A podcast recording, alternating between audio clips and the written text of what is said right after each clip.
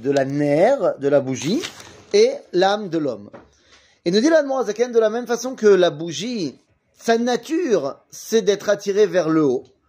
C'est de vouloir retourner vers l'origine même, eh bien, euh, du Koach HaEsh, de la force de l'élément du feu. Et vous savez comme moi que le feu est le, seul des quatre éléments qui n'est pas attiré vers le sol, mais au contraire qui est attiré vers les cieux.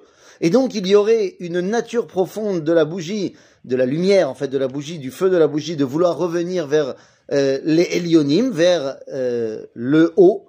Eh bien, il en va de même pour Nishmat Adam.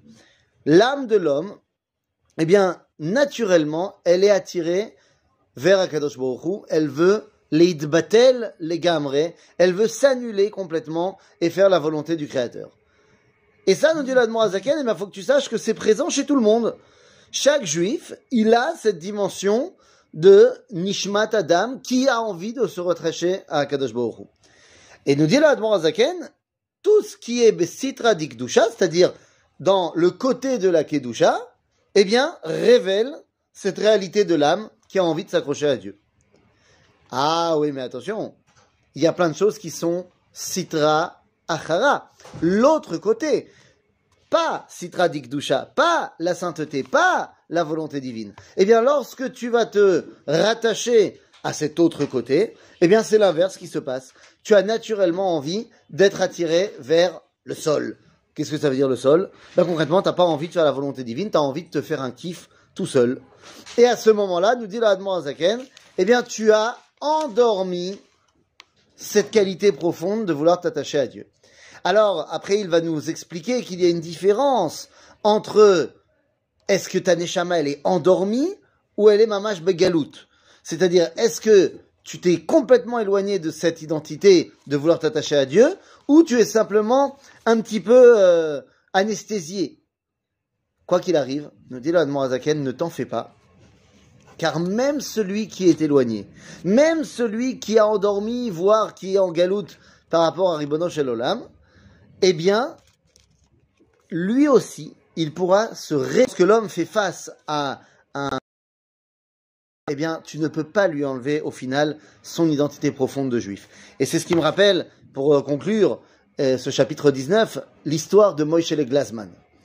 Moïse le Glasman est un juif qui habite à Cracovie, mais qui est euh, j'allais dire antisémite, mais qui déteste les juifs. Il veut être complètement assimilé. Il veut rien avoir à faire avec la communauté juive.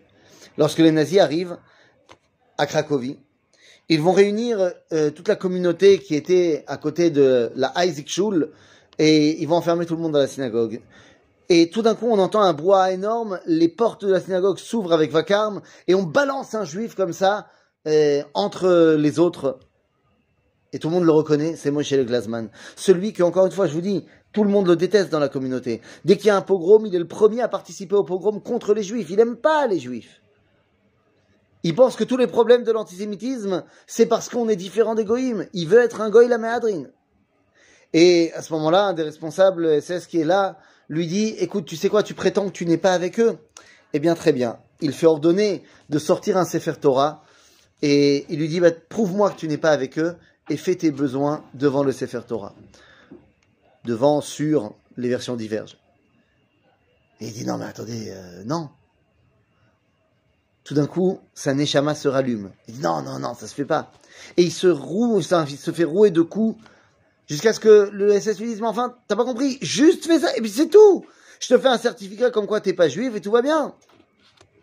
Et il refuse. Et il refuse et il est roué de coups. Jusqu'à ce que finalement, alors qu'il baigne dans son propre sang, le nazi lui dit, mais tu quoi, juste crache sur le Sefer Torah.